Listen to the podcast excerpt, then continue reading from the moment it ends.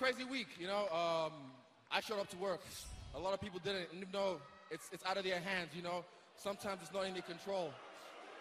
But hey, player one has the controller, so I showed up.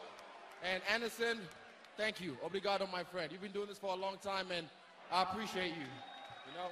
Um, and Rob, heal up quick. Kelvin, put that belt down. Seriously. And uh, yeah, whatever happens next, shut your mouth. What you gonna do when I run wild on you? Now I love you guys. Out of here. What's going on, guys? Your boy Elroy here, and welcome back. This is episode 14 of the Your Boy Elroy MMA podcast. I am Josh Prep Iguina, and I am here with my good buddy Andre Rodriguez. Andre, what's up, man? What's up, man? What's up, everybody? So we got a big fight week, but first we must get into the news. On the docket, number one, Ross Pearson, the legend. You know, we can say that he's a legend. He's been in the game for a long time. He finally announced after the UFC Philly card he is retiring. Andre, is there anything that you remember about Ross Pearson that sticks out to you? Yeah, I mean, whenever he was fighting some of the tough fighters in, in his respective divisions, he always brought his A game. You know, he, he's had some tough outings, but um, he was also one of the toughest guys around just in general. Um, crisp boxing, underrated ground game but it was just his will to to go out there and put on a show and also to just stand and bang with anybody and he holds some pretty pretty decent wins um, but much respect to him. I think it was time for him to retire and you know i wish him the best of luck. Yeah i mean if you're not going up you got to go out so. Yeah. That's good for him. He had a good career. He has nothing to be ashamed of. Let's get into some fight announcements. We had some fight announcements last week that we missed, some stuff that I'm not even sure that you even heard about. But let's get into it. Jimmy Rivera versus Peter Yan. That's a decent fight. It's good for Jimmy Rivera after, you know, getting rocked his last fight, I believe. Did he who did he fight last? Was it um who um Jimmy Rivera? Jimmy Rivera. He fought Aljamain Sterling. Aljamain Sterling. He lost, right? Yeah, he got he got dominated. Yeah, and Peter Yan is a is a good prospect, so that's a good fight. Then we got the the guy right there that you just named, Aljamain Sterling, versus Pedro Munhoz, a fight that I did not see coming out of like anywhere. Hell of a fight. This is going to be at UFC two, the one in Chicago. Oh, okay, okay. Yeah, so this this fight I had to search really hard for and finally found the news outlet. Wow, for UFC 238. Yeah, so this is a number one contendership fight. Yeah, Aljamain Sterling out of uh, Serra-Longo, right? Yeah, out of Long Island. He trains with you know Chris Weidman. Chris Weidman. What's tra- Al Iaquinta. Al Iaquinta. That's the one. They're they're like best friends. Yeah, those two. But hell of a gym. He's ever since that loss to Bryan Caraway, he's really you know took it on the chin and he's just moving upward. He's grown a lot in his game. And Pedro Munhoz, how could you not be excited to watch this guy after what he did to Cody Garbrandt? Yeah, I mean, um, even with the loss, like Aljamain Sterling losing to um, Marlon Moraes, I mean, he's still growing, and I think he was just somebody who just got caught by something that I think anybody would have been knocked out by. Um, you know, he just made a couple mistakes and Marlon just capitalized. It happens in the fight game. But um, it's not to say that he's not an elite talent in the 135 division. He's definitely um, a title contender. Um, and if he can get a win over a tough guy like Pedro Munhoz, um, I think he deserves a title shot against, you know, the winner of Marlon Moraes versus Henry Cejudo. So let's see what happens there. Yeah, I I mean, we know Pedro Munhoz has a ground game, but it's been his his striking that has really stuck out to everybody. Another person who's had a resurgence lately, which probably had no reason resurging, but this guy really stepped up his game. Diego Sanchez is going to fight Michael Chiesa. Oh my God, sign me up. Yeah, I like this fight. Michael Chiesa is going to put the pressure. He's going to try to get on top, work his top game, get a submission, or dominate him with elbows and punches. But Diego's got that warrior spirit and um, I don't think it's going to be easy for Michael to just take him down. So I wouldn't be surprised if it starts off just straight up on the feet. Um, I, I if I have to give my honest opinion, I think Michael Chiesa comes out the victor. But this ain't this is not going to be you know that type of easy pickings fight like he had against Carlos Condit. So Yeah, I'm excited. I'm really psyched for that fight. So, we spoke a couple weeks about Yoel Romero versus Jacare. Yoel Romero's sick. He some crazy sickness. Um, he's out. Jack Hermansson is in. We just saw him get that beautiful submission win, and now he's stepping up against Jacare Souza. Are you excited for this fight? Yes. Um, when you have a guy like Hammerson coming in and he's going to be fighting a scary dude like Jacare, like you can only expect fireworks. I think that he has this kind of confidence about him that I know will probably pose a threat to Jacare because one of Jacare's unfortunate problems when he's in there is he tends to tense up against guys who can strike better and who isn't worried about his takedowns. So if he gets a guy who's confident in himself, sometimes he tends to freeze up and he's like, okay, he's not worried about the double. He's not worried about me trying to clinch and he's not worried about my power. What am I going to do now? He freezes up. That's what happened when he fought Robert Whitaker. Robert Whitaker used feints. He showed him looks. He tried to take him down. It didn't work, and then he got discouraged. And with a guy like Hammerson, who's so um, aggressive and so energetic, he's gonna have to be really smart about how he fights him because we saw when he got that arm in guillotine on Derek uh, Branch, and Branch is no joke on the ground. He's a black belt in Renzo Gracie Jiu Jitsu, so I'm excited to see you know whether this is gonna be Jacare solidifying his place as the number one contender, or this is Hammerson's coming out party to say, hey, I'm here. Yeah, in a way, this actually works out better for Jacare. You know, if he could knock off another contender, he might not need to worry about fighting Yoel ever again. Yeah, and and you know the reality is that um any fight, any fighter who has to step up against Yoel Romero is gonna have a tough time. And it's funny because Yoel Romero, he's not as well rounded as you know people may think. Like he has solid punching power, and I will give him that. But he's just so unorthodox that it just throws everyone off. But um, You know how I love Yoel Romero. yeah, It's it's you know my good buddy Jay Mendez pointed this out to me, and it's something that I never would have looked at.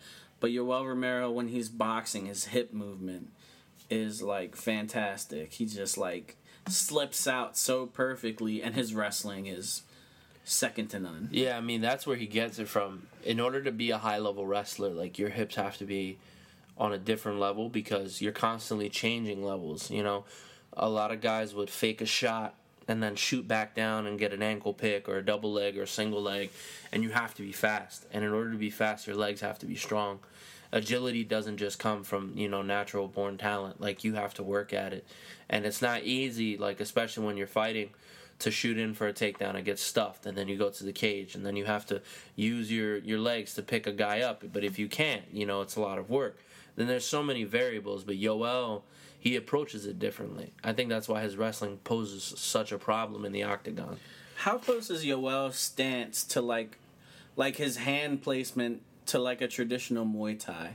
Because I feel like he holds his hands a little higher, or am I just like thinking about that in my head? Because I feel like, or is it just that he's so short, or Well- that his sh- like he's just so stocky that his hands just look higher? yeah i mean he, he keeps his hands higher because he likes to really get his opponents to look up where his hands are and he uses that tactic to um you know bait the feints because he wants them to always think about the level change and if he does that then you know he'll catch them off guard it's the same way he used um his feints to actually draw out a reaction from Chris Weidman when they fought, and then in turn use the reaction against Chris Weidman. And he does the same thing.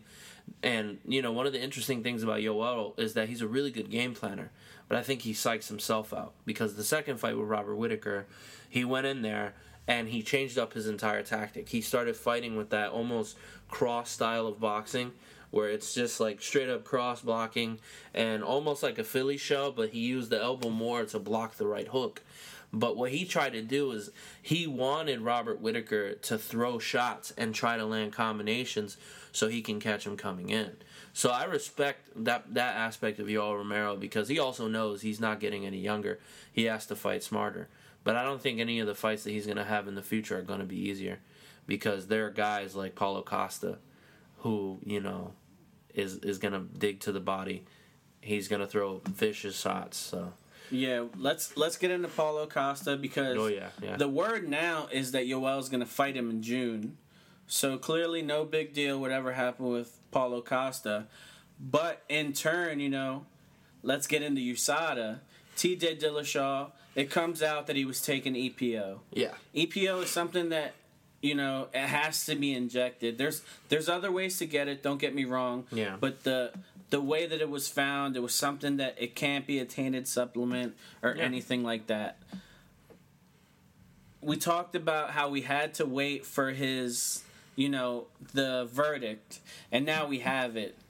How do you feel about it? Is he is he taking this? Is he doing the right thing by not really saying anything, or is he harming himself?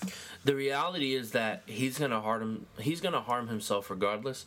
The damage has been done because even if he tries to state his case, you have Cody Garbrandt that has been saying for the past two to three years that Dillashaw's on everything, and not just in the press conferences, in interviews and stuff like that. Even before when the feud started, he said this dude takes steroids all the time.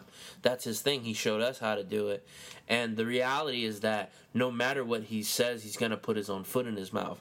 There's really no way for him to try and save himself because the damage has been done. He just has to do his two years and focus on being clean.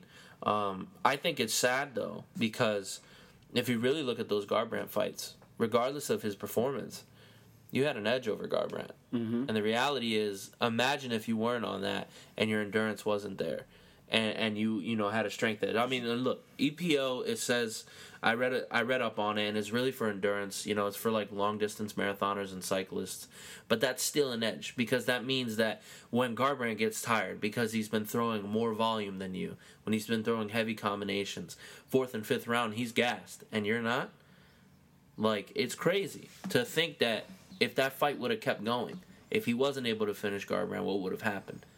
Yeah, like I'm over the whole Garbrandt thing. I think he's corny. Like we we spoke about this Yeah. before. Regardless, he But- lost. But he did say like I'm not making an excuse. I still fought like an ass. But Mm-hmm. look at this guy. I said it, and now you guys see it.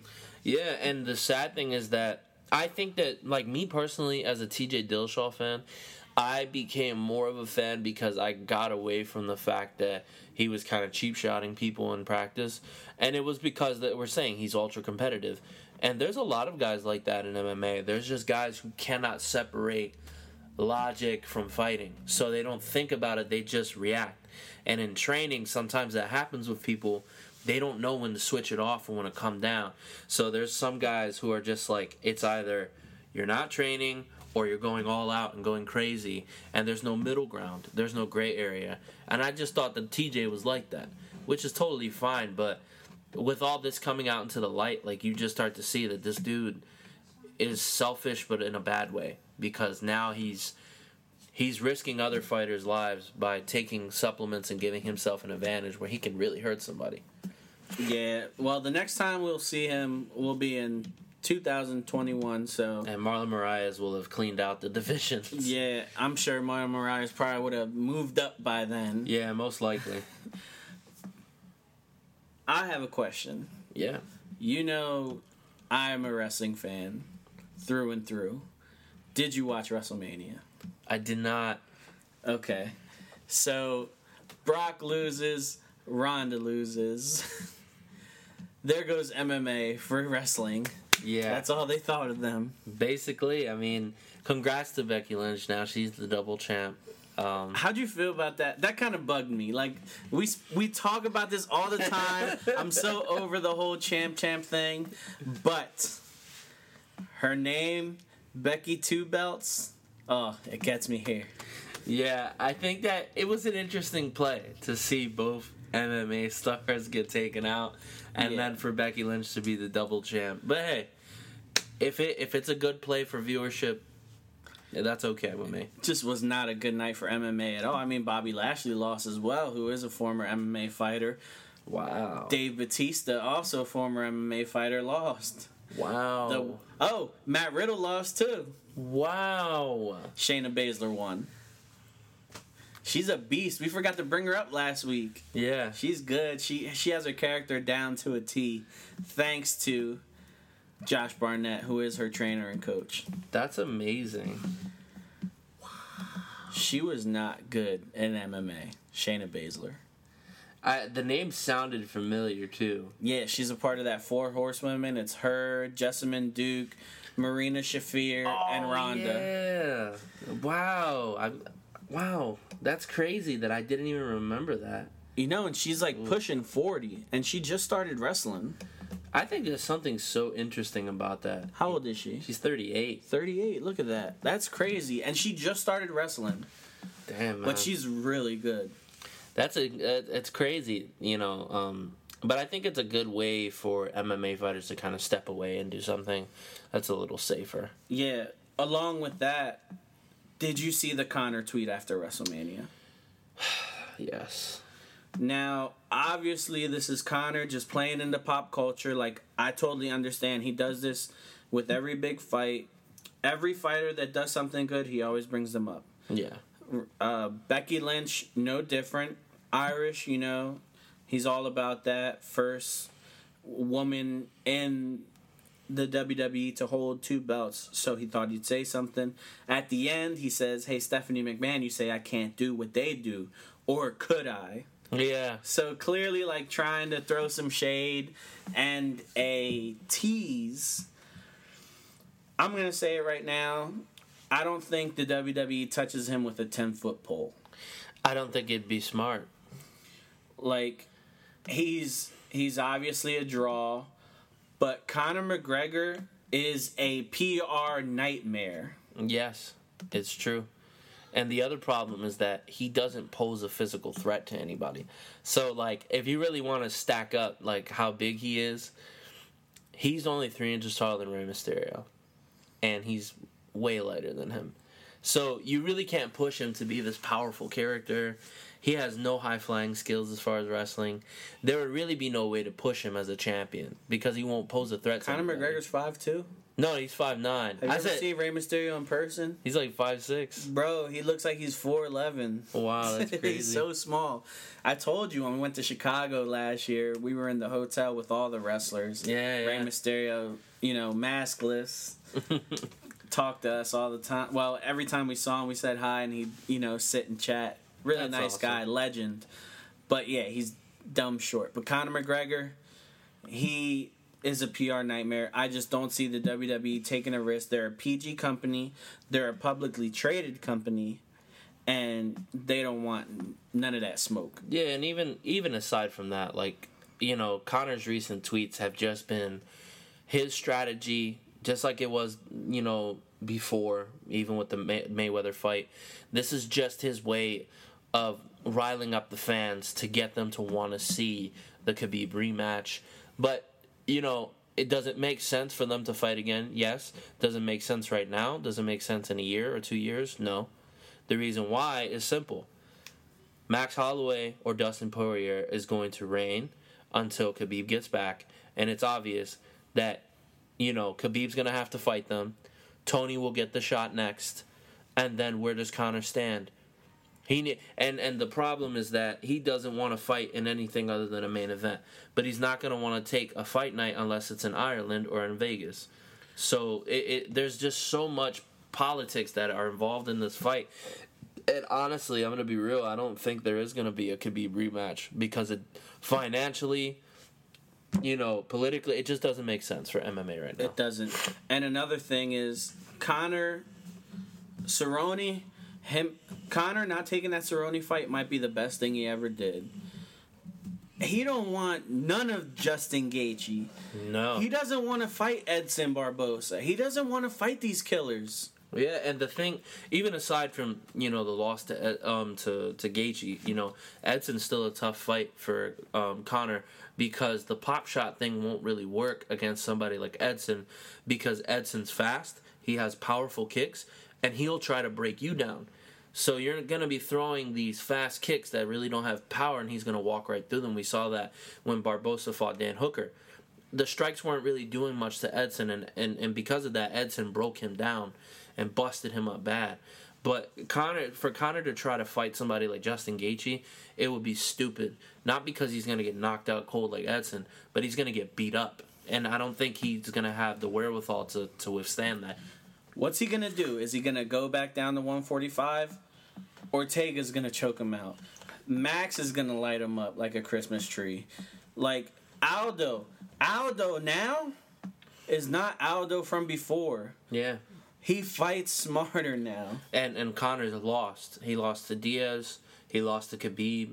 And the the reality is this: Aldo's not going to be worried about Conor knocking him out because he knows now that Conor, if all he has to do is take Conor down, he's going to win the fight. And even worse, what's he? What is he gonna do? Move up to 170?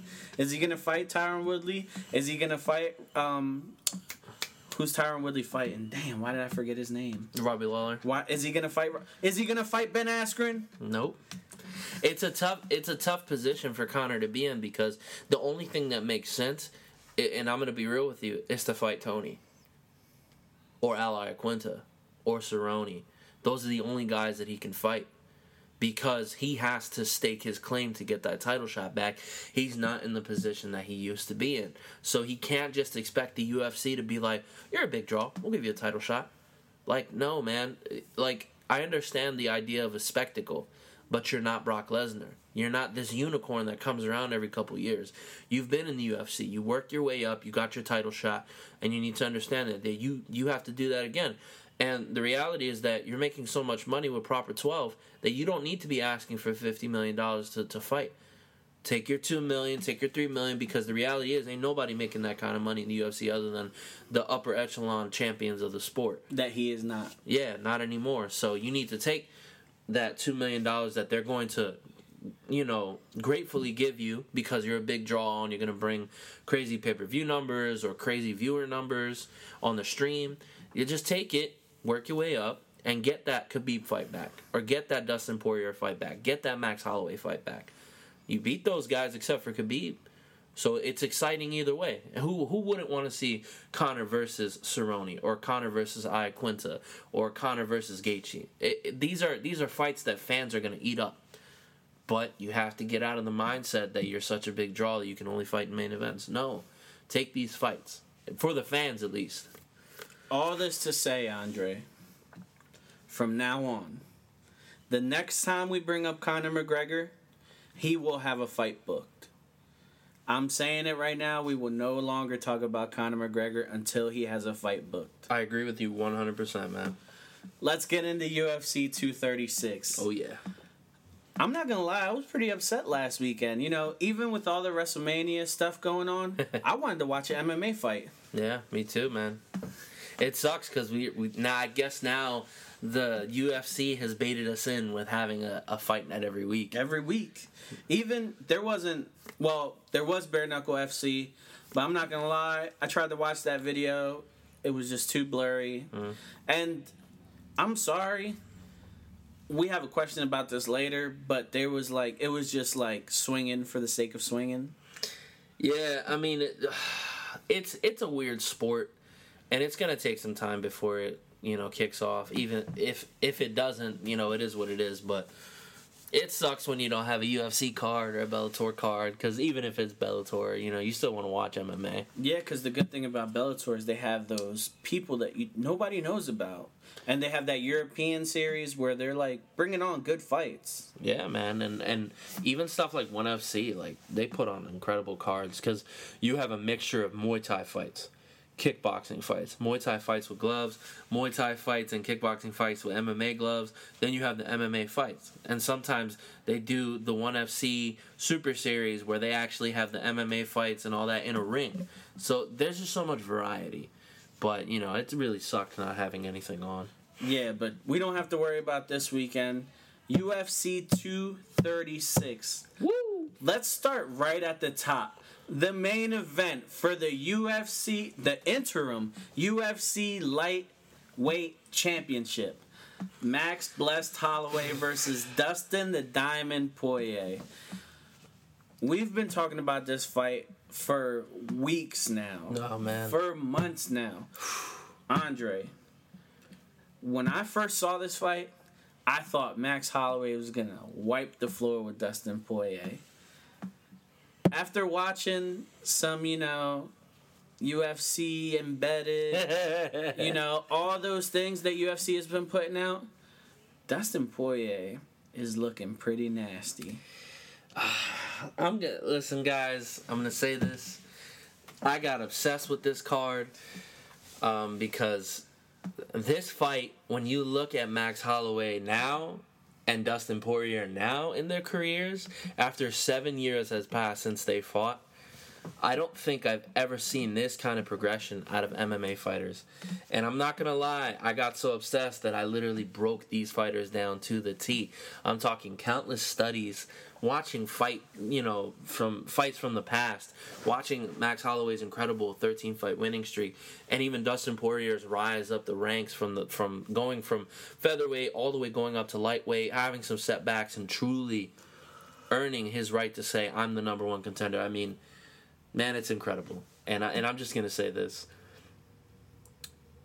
Max is going in there to take Dustin's head off, and Dustin's going in there to take Max's head off. And the crazy thing about this fight is what people don't understand is that everyone's expecting volume. Everyone is expecting pitter pat shots until somebody gets aggressive and wants to go in. People are expecting a war. And I'm going to be real. I don't think that's going to happen.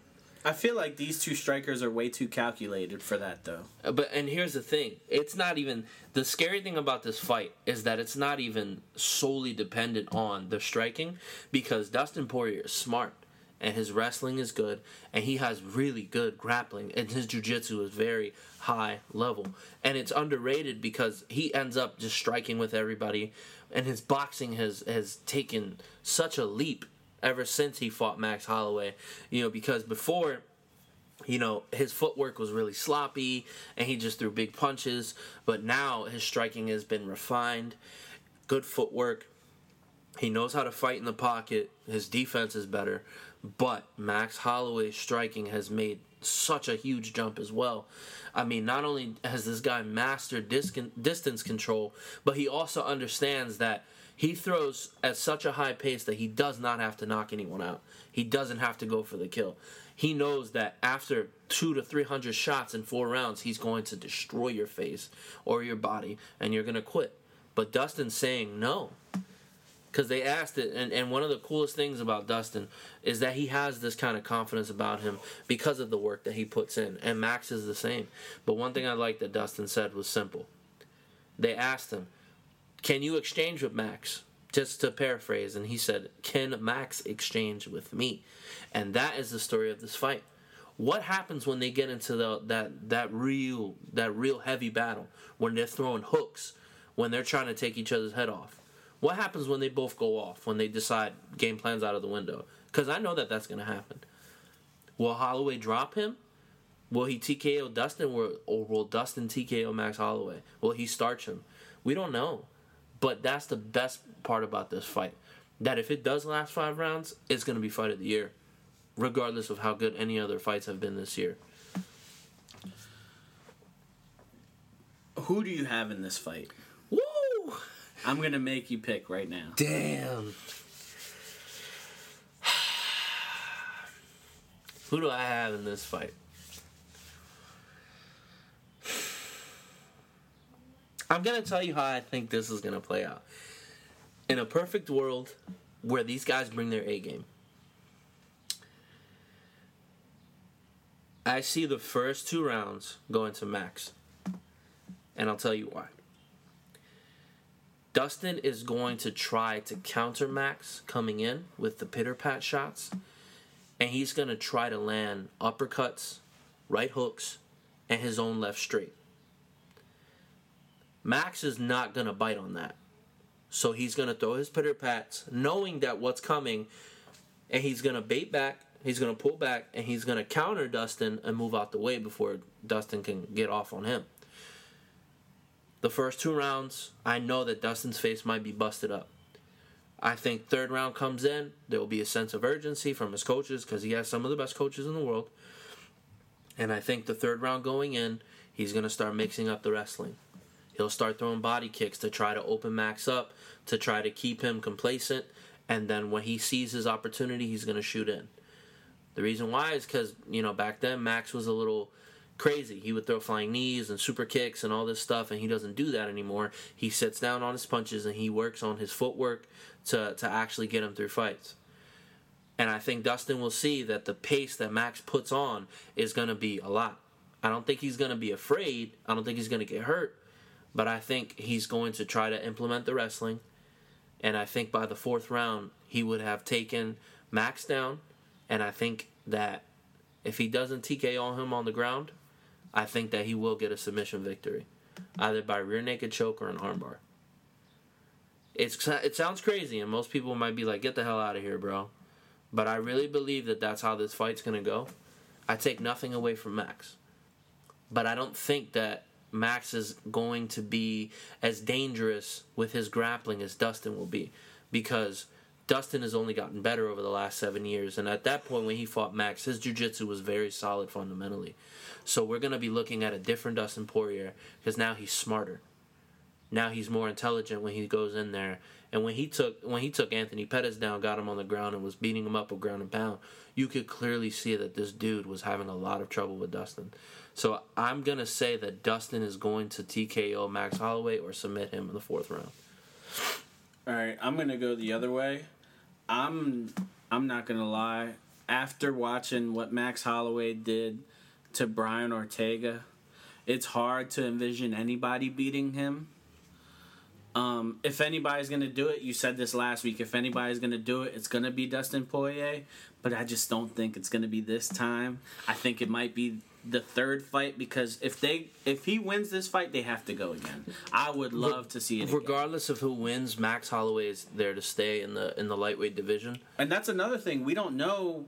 We've never seen Max Holloway at 155. We haven't. What if he's like A monster. what if he's like Daniel Cormier going from 205 to 225 or 245 whatever he is at heavyweight Yeah. and just like Dominates. knocking people out. Well, I mean, one of the things that was interesting was his strength and conditioning coach in the embedded series.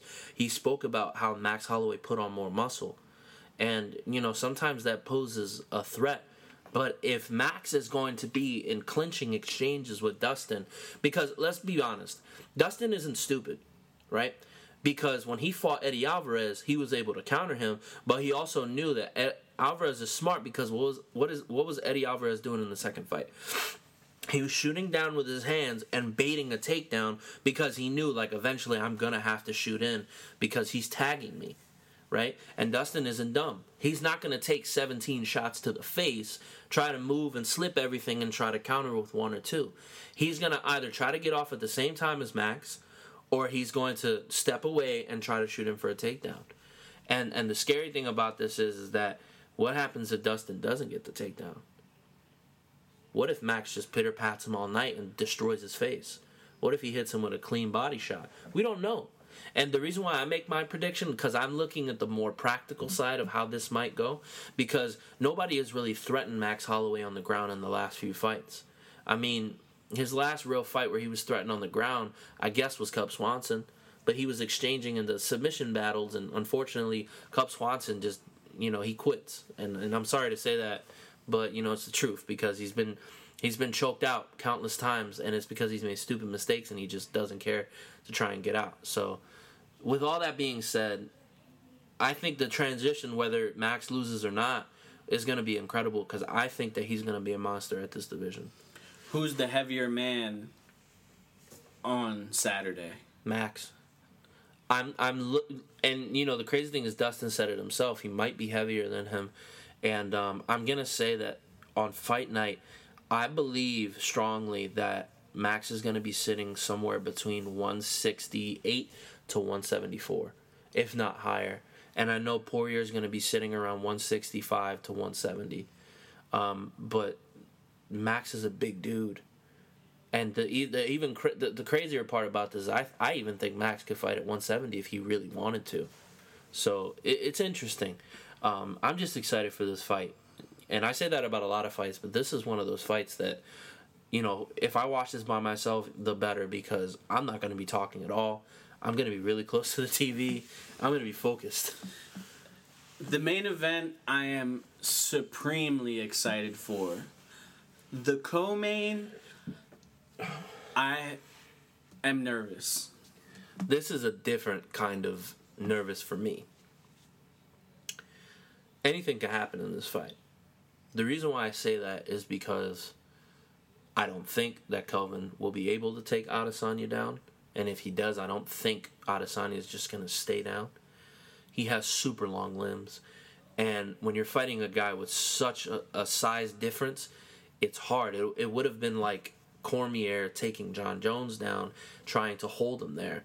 And it's not that easy because of how big he is. And it's the same concept. You know, I actually wrote a comment on um, one of the embedded series um, videos. I was talking to somebody because they were making a prediction. And, um, you know, I had said about Adesanya that he holds the same kind of physical upside that Jon Jones has.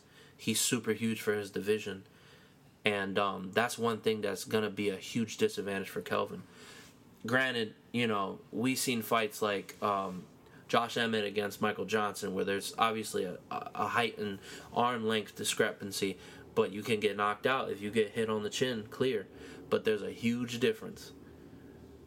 Israel is 6'4 with an 80 inch reach with incredible footwork, incredible head movement. And power. Yeah, and not only power, but the intelligence to understand when his when the fighter when his opponent isn't hurt and when he is, when it's time to go for the kill, or okay, he wobbled, but I'm not going to try going for a kill. He understands that that aspect of of the sport because it's not like kickboxing. You get dropped, you wait in the corner, he gets back up, you keep going. In MMA, it's different. You can wobble somebody, but they have the wherewithal to say, "I'm not going to let him come in and destroy me. I'm going to throw an overhand left." Israel's not going to get caught with that. And go ahead. What what's more dangerous? A specialist or someone who's just really good at everything? Because Kelvin Gastelum is just good at everything. He's dangerous. Like this is why I'm nervous. It's not that I don't believe in Adesanya. It's that Kelvin Gastelum is dangerous. I'm, I'm to say that um, the most dangerous is somebody who can do it all because Israel Adesanya right now, if you really look at his skills, he is an incredibly elite striker, world champion kickboxer, and he has incredible takedown defense, and his ground game is developing the same way as Jon Jones was when he was coming up. If you look at Jon Jones's jiu-jitsu now, it's a solid blue belt at best with really good fundamentals. And that's still dangerous on the street because if you go up against a blue belt who knows how to take you down with a double and gets on top, he's going to kill you. Mm-hmm. Flat out. But when you have the physical upside like Adesanya and Jon Jones, it's even worse because they can land elbows. Because they can get stuff like rear naked chokes and guillotine because their arms are so long that it's really hard for you to defend. But, you know, Kelvin, when you look at the fight and what he brings, he has a he has a black belt in 10th Planet Jiu Jitsu a collegiate wrestler, a very you know successful collegiate wrestler, and he's got knockout power in his left hand. And the crazy thing is that he has really good head movement too. His boxing is crisp. But the problem in this fight, and the reason why he doesn't have the edge, is because of the size and the intelligence. It's of course he ha- he'll have the intelligence to try and mix up boxing and kicks with takedowns, and try to pressure Adesanya but what happens when that fails? And I think that is where this fight will take a turn. Because Adesanya knows what he has to do. He has to pick him apart on the outside. Even if he doesn't throw, you know, crazy kicks and tries to knock him out with a spinning back kick. Because that would be stupid if he did that against Kelvin, because Kelvin's going to shoot in. It's obvious. But this fight, he knows that he has to work his jab. He knows that he, he has to utilize leg kicks, and he knows that he has to catch Kelvin coming in with uppercuts, with knees. So th- that's why this is dangerous because Adesanya just isn't a kickboxing specialist. He's starting to become a great MMA mind as well. And um, you know, if you're gonna ask me for my pre- prediction, I'm just gonna say flat out, with all respect to Kelvin, even if he lands that big shot, I don't think he's knocking Israel Adesanya out. But I don't think Adesanya is TKO and Kelvin either. I think this goes five rounds and Israel dominates him. I think that maybe a round or two, Kelvin will get him down, but I don't think he's submitting Israel.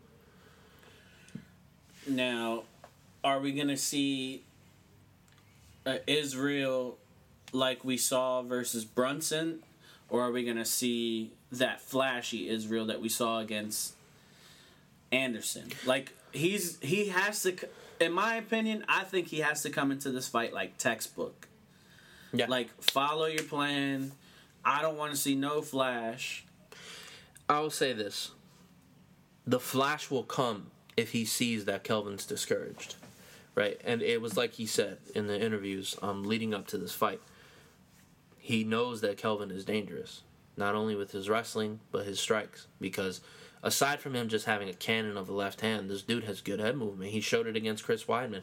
Weidman, he's not slow, but you know the way he throws punches sometimes well before because when he fought Jacare his his boxing looked crisp but before that his punches were really mechanical and you knew what he was throwing because he wasn't able to really step in and really like throw with like I, I don't want to say accuracy but it's more the technique side. Everything was real boxy, like like Rich Franklin, how he would throw punches and kicks. Like you knew they were coming, but the the reason why guys wouldn't block because you know Rich Franklin wasn't fighting guys like Israel Adesanya who could see that stuff coming.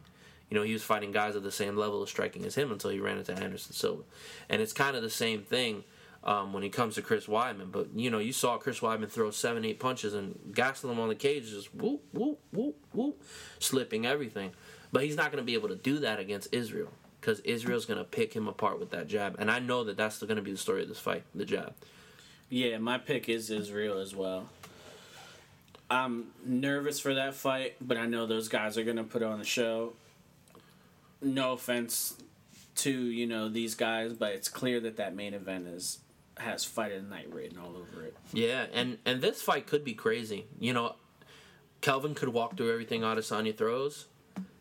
Adesanya could get caught and really hurt, and will have to come back in the next round. You know, Kelvin could get the takedown and, and start dominating and bust Israel's face up. Like, we don't know how this fight's going to go. And the reason why is because the body types are just so weird.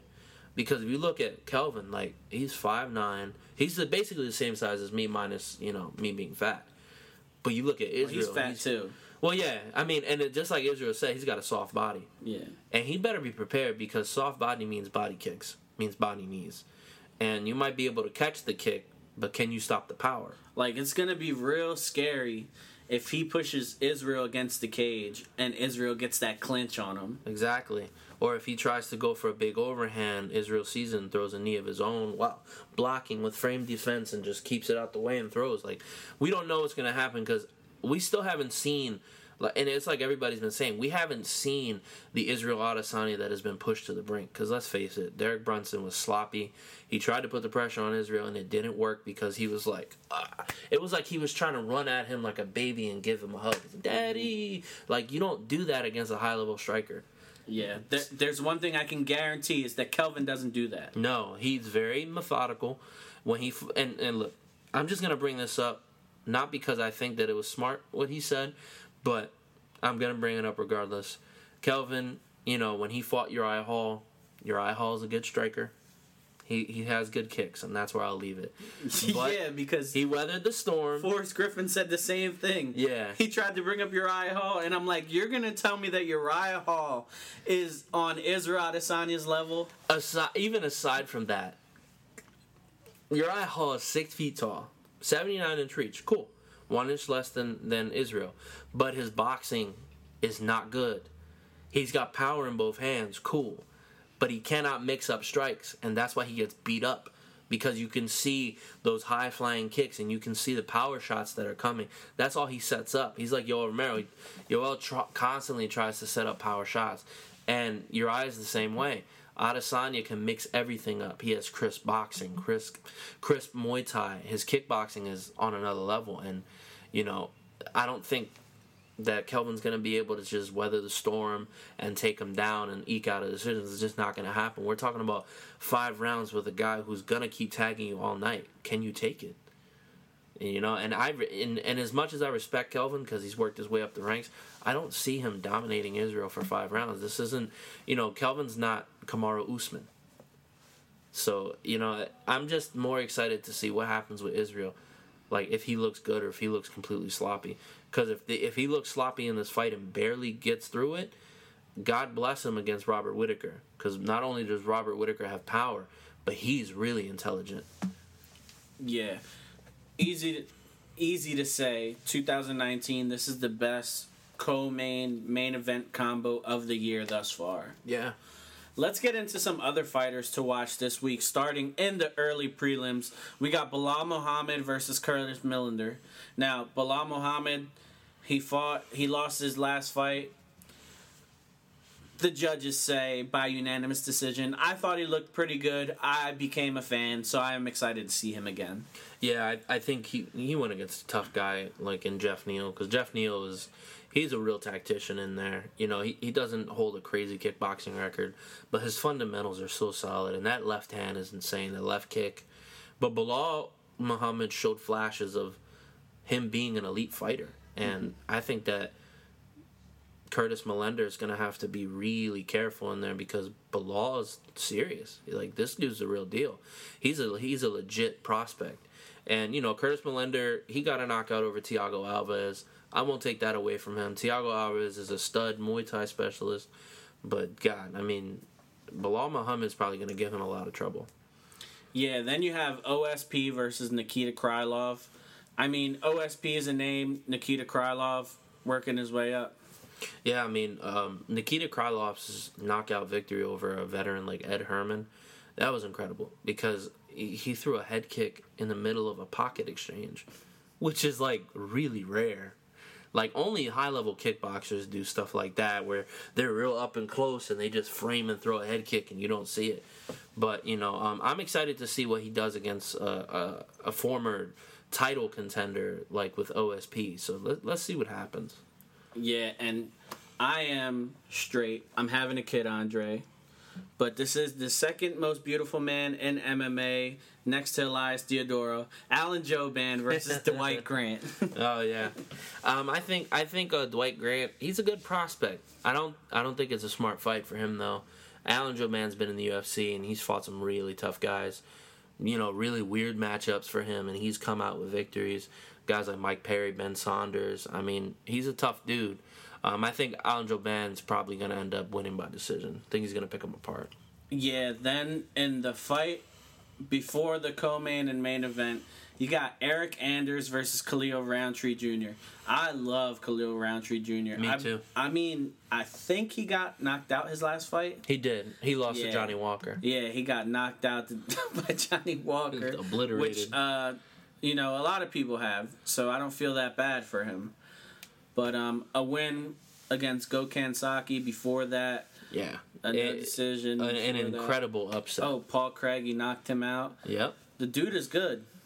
Yeah, man. I mean, he had a rough start, but um, he definitely showed that he's here to stay. So, um, I think Eric Anders as well. He's fighting in a weight class higher, but I think now that he's fighting more at light heavyweight, I think he's getting more comfortable with the weight. Um, I just think that there's going to be um, a striking battle that that ensues.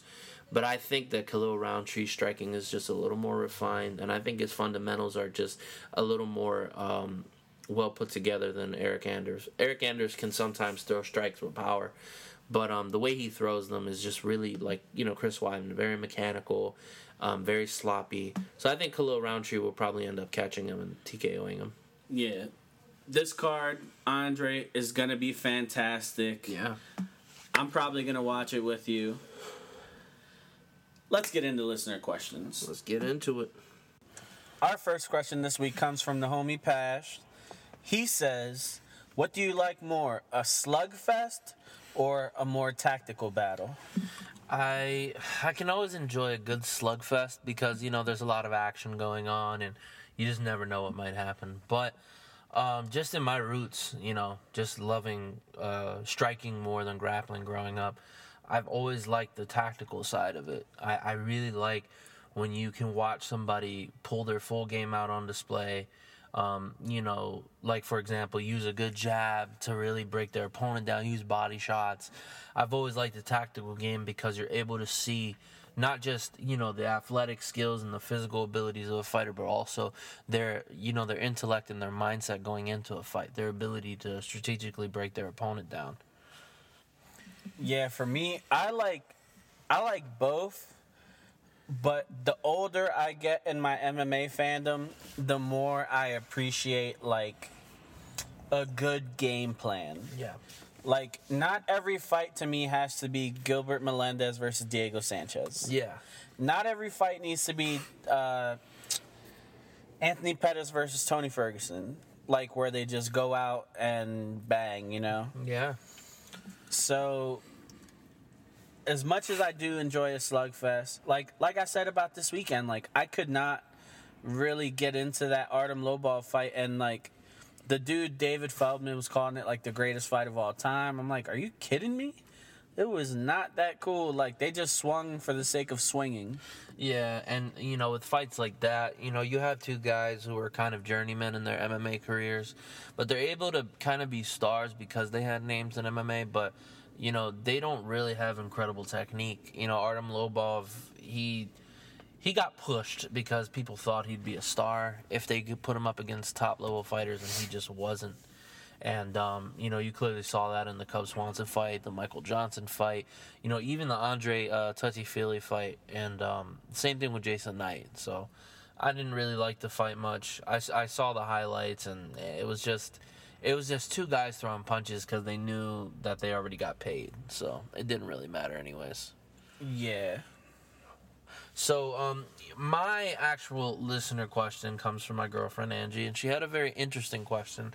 Um, and, and I actually like this question a lot because it, it more pertains to the future of MMA and the actual image that MMA is portraying now.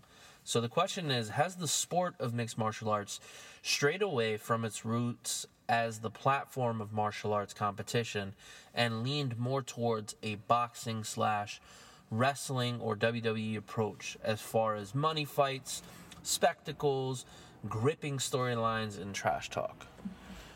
So my take on it is that yes, it did evolve into more of you know they they need ammunition to promote. Yeah. You know, you can't just say, "All right, these guys are fighting." that doesn't work anymore. Yeah. Even when Ali was around, you know, he had to talk trash. Mike Tyson, you know, he had that presence about him where he didn't say much, but him just being there, being that presence was enough, you know. Uh, do I think that it goes a little too far? Uh, yes, with people like Colby Covington, um, who shall not be named anymore until he has a fight. his uh, his comments last week were disgusting. You know, I chuckled when I first saw it, but then I'm like, wow, that's really offensive. Yeah, and to go that far, you know, to just promote a fight, um, it's actually sad because it, your skills should do the talking. Your ability to win fights should do the talking for you. Um, and of course, you know, the UFC, they have to do their promotional side where they have to make one fighter look invincible and they have to make one fighter into the underdog that has an incredible story and has a chance at victory. All those things are important, you know, but I think that um, that there's some issues that I do have with the UFC and in some MMA organizations, and those are big spectacles and um, money fights because you know the UFC should just be paying the fighters more. It shouldn't be about making big money fights. Everybody should be paid what they're worth. And when you think about it, when you compare the sport to boxing, you know it's nothing like it. You know the, this this organization, particular, you in the UFC, you have some of the greatest athletes um, and some of the greatest martial artists in the world, and you're telling me that they're getting paid chump change when they first start out, and that even if they're champion, they'll never crack more than two hundred or a quarter of a million dollars in a title fight. Like that's insane, you know. Yeah, I have a new take on that, on how what you said, because recently I've been going through this like thought process where like I I don't feel bad for these fighters as far as like fighter pay and as far as like benefits and stuff like that. Like I don't get benefits. Why should I be worried about you getting benefits? You know what I mean? Like I don't get paid what I'm worth according to me.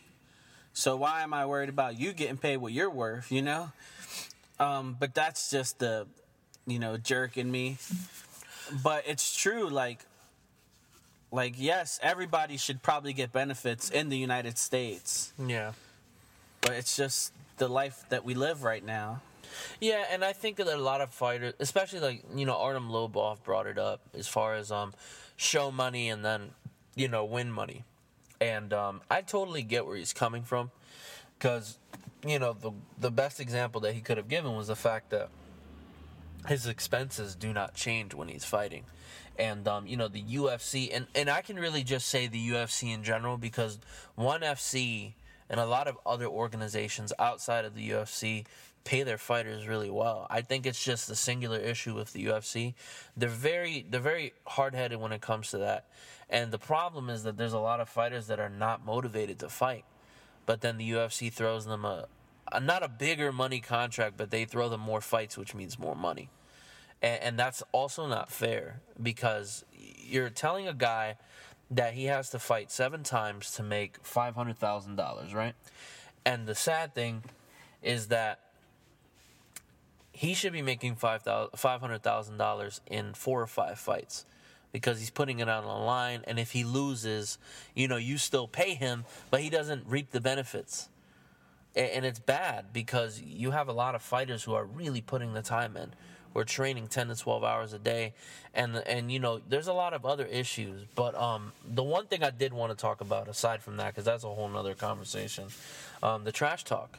I wanted to address that. I think that the trash talk has evolved and it's become kind of its own monster. But I think there's a lot of MMA pioneers who kind of said that they have to do that to sell the fight, which is totally acceptable. Um, but there was one in particular that I really enjoyed watching um, was Nick Diaz.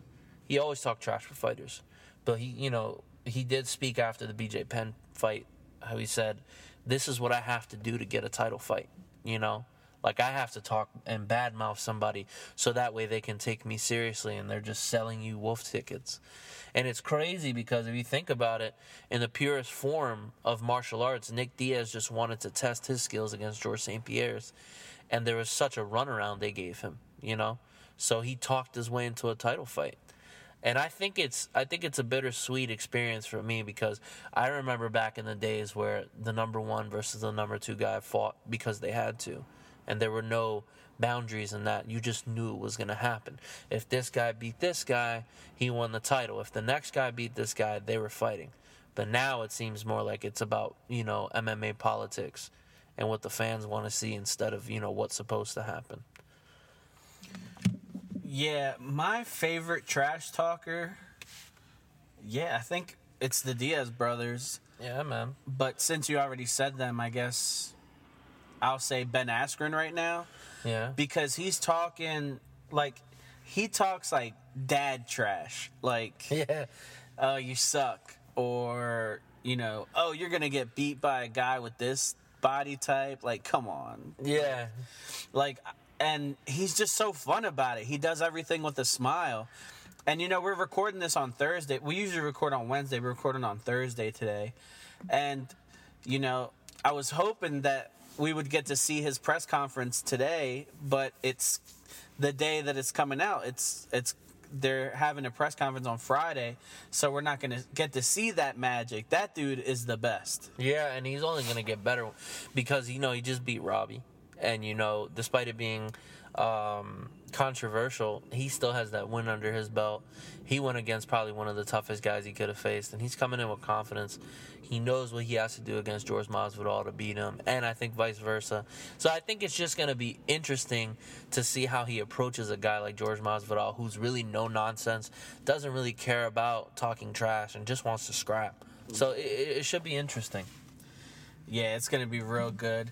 This has been your boy Elroy, episode 14. My name is Josh Prep Iguina. You can find me on all forms of social media at Elroy Prepson, one word. Andre, tell them where you're from. Hey guys, you guys can find me on Twitter and Instagram under Flow State Dre, one word, all lowercase. And you can also find me as just my regular person, Andre Rodriguez, on Facebook. Um, thank you guys again for listening. You know, please tune in every week. We- come out with even better and better content every time we get on this mic. And, you know, our only goal is to bring you the best content, you know, for MMA, kickboxing, boxing, and jiu jitsu. And thank you again for all your support. And um, hopefully you leave more five star reviews. Yeah, enjoy the fights this weekend, and we'll see you next week.